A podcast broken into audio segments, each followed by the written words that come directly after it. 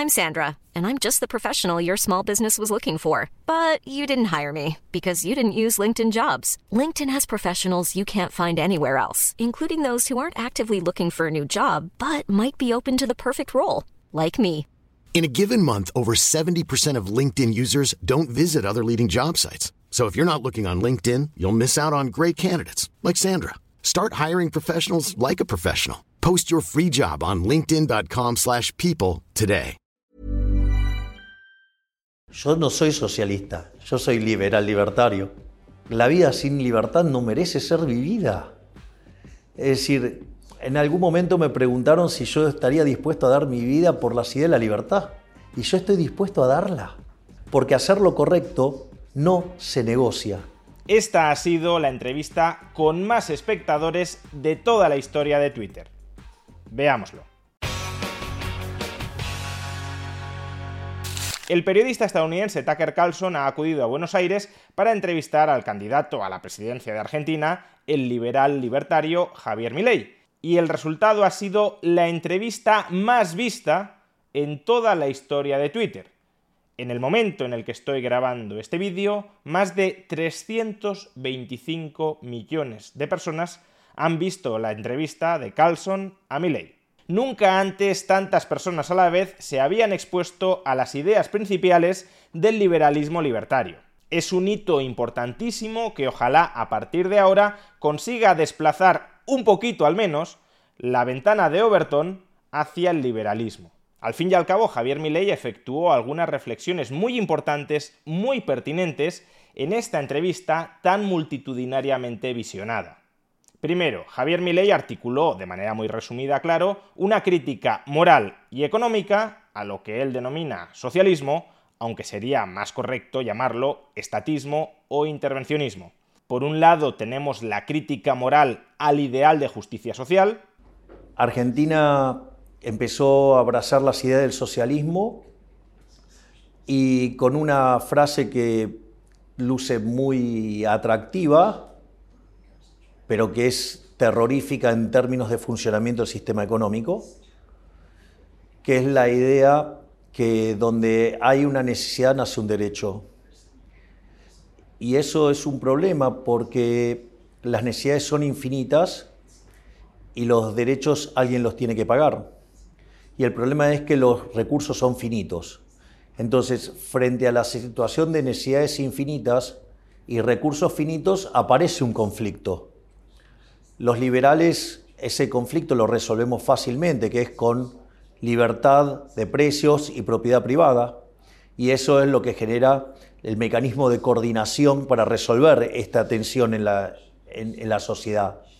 Sin embargo, esa, la idea de la mano invisible a los socialistas no les gusta y ellos prefieren la garra del Estado y lo eh, básicamente lo esconden detrás de la idea de la justicia social, donde la justicia social es profundamente injusta porque implica un trato desigual frente a la ley precedido por un robo. Y por otro lado tenemos la crítica económica. Es decir, porque para coordinar todo este tipo de acciones, la cantidad de conocimientos que hay que tener y eso está vinculado a otro artículo de Hayek que se llama El uso del conocimiento en la sociedad, donde da una forma más científica y profunda de la idea de la mano invisible, de Adam Smith. Lo que dice es que para poder aplicar el socialismo es necesario que las personas que lo hagan deban ser omniscientes, omnipresentes y omnipotentes. Es decir, creen que son Dios. Y le voy a contar algo. No son Dios. Y le voy a decir algo peor. Son tan miserables y tan rastreros los políticos, y en especial los de izquierda, que además están debajo de las personas promedio. Porque solamente, ¿quién va a pretender ser igual al promedio? Solo el que está por debajo. Por lo tanto, es la agenda de los envidiosos. La envidia es un pecado capital. De eso nada bueno puede salir. Del asesinato nada bueno puede salir. Del robo nada puede salir. Si los recursos son escasos y las necesidades son infinitas, necesitamos algún sistema de normas para coexistir pacíficamente en sociedad.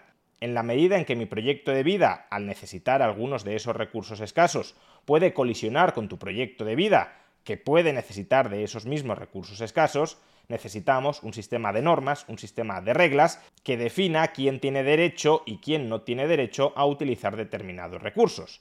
El liberalismo defiende que ese sistema de reglas son reglas impersonales, generales, universales, atemporales, basadas en el respeto a la iniciativa de acción de cada persona, siempre que esa iniciativa de acción no suponga iniciar la violencia contra la iniciativa de acción de otras personas, este es el principio de la libertad individual, y a su vez que los recursos son de aquellas personas que los integran, en primer lugar, en primera instancia, de manera pacífica, sin utilizar la violencia frente a terceros, en sus planes de acción, es decir, aquellos que toman los recursos como dueños y los convierten en su propiedad. Este es el principio de la propiedad privada. Con estas reglas, a las que además se añade la libertad para pactar entre personas a través de contratos, el liberalismo sienta las bases de la cooperación social en términos pacíficos. Cada persona dentro de este marco normativo puede perseguir su proyecto de vida cooperando pacíficamente con otras personas que dentro de ese marco normativo, basado en el respeto recíproco y multilateral, persiguen su propio proyecto de vida y el mercado aparece dentro de este marco institucional como una herramienta de producción y de intercambio descentralizado que a través de sus precios coordina eficientemente a millones de personas que ni siquiera se conocen entre sí, cada una de las cuales persiguiendo su propio bienestar individual, bajo la condición de que previamente ayude a otros, a través del mercado, a través de la producción de mercancías, a satisfacer sus propias necesidades es un sistema, por tanto, de cooperación multilateral, cooperación pacífica y voluntaria multilateral, asentada en los principios de la libertad individual y de la propiedad privada, y que conduce a la prosperidad general gracias a que es el sistema de agregación de conocimiento disperso más barato y más económico que existe. Frente a esto, el estatismo lo que plantea es que haya un Estado, un ogro supuestamente benévolo, que maneje coactivamente a los individuos y que redistribuya coactivamente los recursos para satisfacer aquellas necesidades que el Estado, o más bien los grupos que controlan al Estado, aquellas necesidades que el Estado considera subjetiva y arbitrariamente que merecen la pena ser satisfechas. Por tanto, el Estado es dueño y señor de las personas a la hora de decidir qué planes de acción pueden ejecutar y qué planes de acción no pueden ejecutar.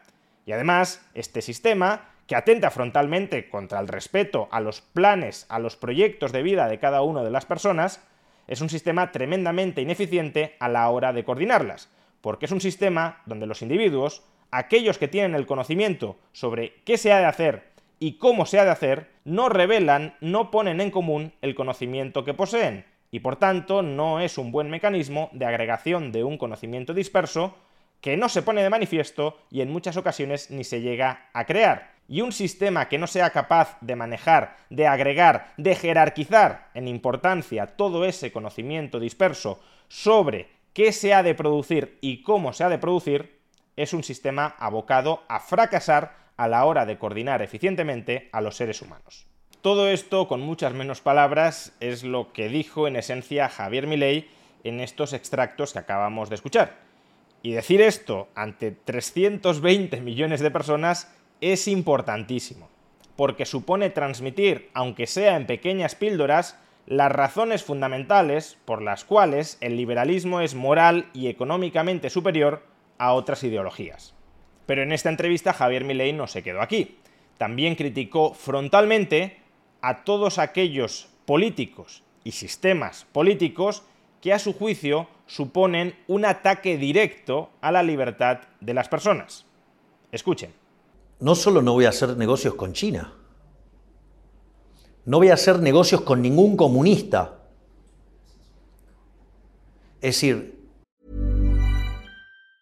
There's never been a faster or easier way to start your weight loss journey than with PlushCare.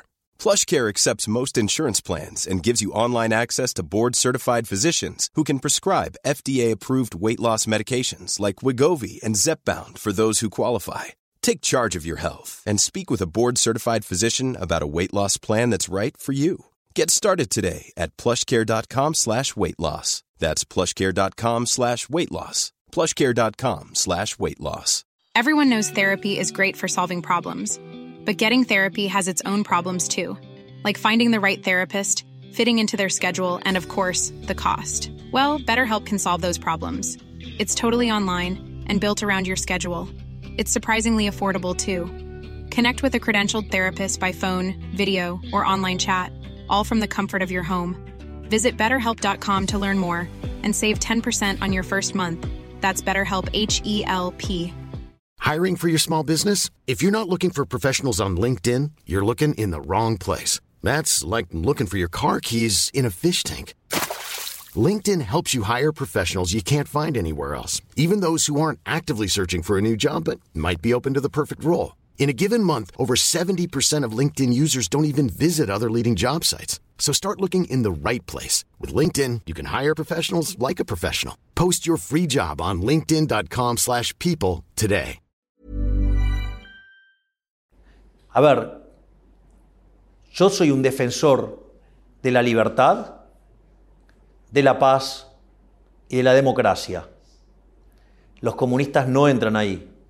Los chinos no entran ahí. Putin no entra ahí. Digamos, Lula no entra ahí. Es decir, nosotros queremos ser el faro moral del continente. Nosotros queremos ser los defensores de la libertad, de la democracia, de la diversidad, de la paz. Entonces, nosotros desde el Estado no vamos a promover ningún tipo de acción con comunistas, ni socialistas. Eso no quiere decir que los argentinos no puedan comercializar. Si quieren comercializar con China, con Rusia, con, Brasil, con quien sea, problema de los argentinos. Mi ley no solo aspira a que Argentina crezca y se desarrolle, sino también aspira a convertirla en el faro moral en el continente iberoamericano. Y por eso, ya desde un principio, critica desde raíz la ideología subyacente a muchos de estos gobernantes y a muchos de estos regímenes que son refractarios, cuando no enemigos, de la libertad. Y por cierto, de todas estas críticas frontales a los enemigos de la libertad, no escapó el Papa Francisco. El Papa juega políticamente. Eh, es decir, es un, un, Papa donde tiene fuerte injerencia política. Ha demostrado además una gran afinidad con dictadores como Castro o como con Maduro. Es decir, está del lado de, de dictaduras sangrientas. Wait, I'm sorry, Raúl Castro is a murderer. Sí, y Fidel Castro también era otro asesino. But the Pope, you believe the Pope has an affinity for Raúl Castro? Sí, exacto. Sí, tiene afinidad por los comunistas asesinos. De hecho, no los condena. Es decir, es bastante condescendiente con ellos. Y es también condescendiente con la dictadura venezolana. Es decir, él es condescendiente con todos los de izquierdas, aun cuando sean verdaderos criminales, lo cual eso es un problema. Pero además es alguien que considera que la justicia social, un elemento central de, de su visión, y eso es, es, muy complicado porque la justicia social, ¿qué es? Robarle el fruto de su trabajo a una persona y dárselo a otra. Entonces implica dos cosas. Una es un robo. Y el problema es que el robo está en contra de lo que señalan los diez mandamientos. Es decir, avalar la justicia social es avalar el robo. Por lo tanto, es un problema de que está violando los diez mandamientos. El otro problema es que es un trato desigual frente a la ley. Y no me parece que sea algo justo, digamos, que algunos sean premiados y otros sean castigados desde, un, desde una posición de poder como la que tiene el Estado, que tiene el monopolio de la violencia.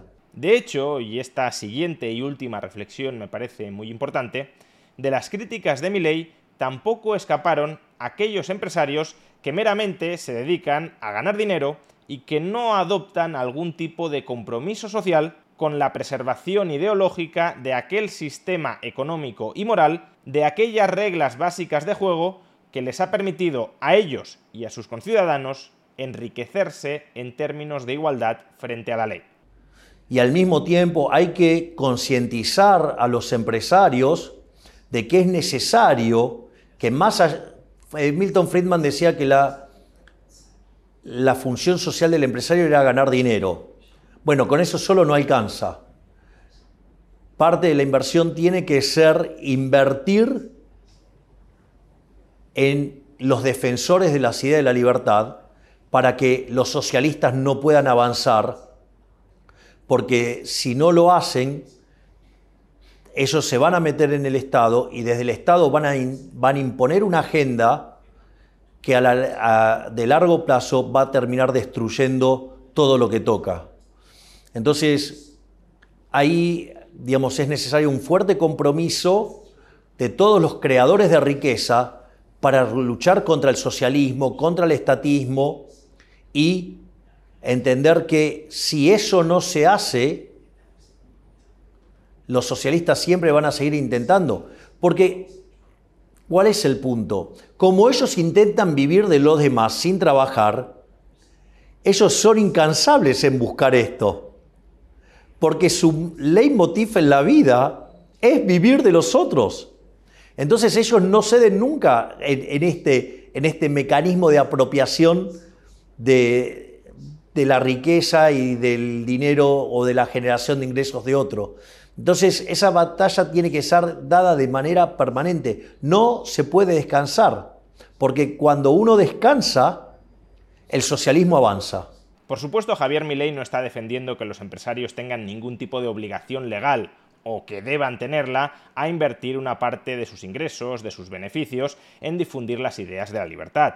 Nada más alejado de lo que está defendiendo Javier Milei. Lo que sí está defendiendo Javier Milei es que los empresarios, o al menos algunos empresarios, aquellos que se preocupen por el futuro de la sociedad y por el progreso de sus hijos y de sus nietos y de sus bisnietos, esos empresarios que crean hoy riqueza en sociedad no se pueden desentender o no se deberían desentender del curso futuro que siga esa sociedad. Y las ideas subyacentes a la misma, las ideas predominantes en esa sociedad, marcarán en gran medida el rumbo que la misma siga. Y por eso, un empresario que se dedique meramente a producir bienes y servicios muy valiosos hoy en el mercado, está muy bien que lo haga y contribuye mucho al bienestar de la sociedad, pero se queda corto. Se queda corto porque se desentiende de uno de los elementos estructuralmente más importantes a largo plazo del progreso de esa sociedad, y son las ideas y los valores subyacentes a la misma. Por mucha riqueza que él esté creando hoy, si permite que al mismo tiempo las ideas antiliberales avancen y se vuelvan predominantes, esa riqueza terminará siendo fagocitada y destruida. De hecho, cuanta más riqueza genere una persona, cuanta más riqueza haya en sociedad, mayor será la tentación a parasitarla. De alguna manera, el empresario cuando genera riqueza está alimentando el sentimiento de parasitismo en otras partes de la sociedad, y por eso debería reinvertir una parte de la riqueza que genera a combatir cultural e ideológicamente esos crecientes incentivos de parasitismo que terminan cristalizando en ideas autolegitimadoras del uso de la violencia para parasitar esa riqueza que ha sido creada. Y por tanto, si le preocupa el futuro de la sociedad, un empresario exitoso no solo se debería dedicar a seguir creando riqueza como solo él sabe crearla, sino también a reinvertir parte de sus ganancias en dar la batalla cultural contra esas ideas venenosas que van erosionando y carcomiendo las bases económicas y morales de la prosperidad a largo plazo. Ojalá algunos de esos 320 millones de personas que hasta el momento han visto esta entrevista con algunas ideas tan buenas, tan inspiradoras como las que acabamos de escuchar, ojalá algunos de ellos se animen a dar la batalla cultural y a dar la batalla por las ideas de la libertad, porque desde luego los necesitamos.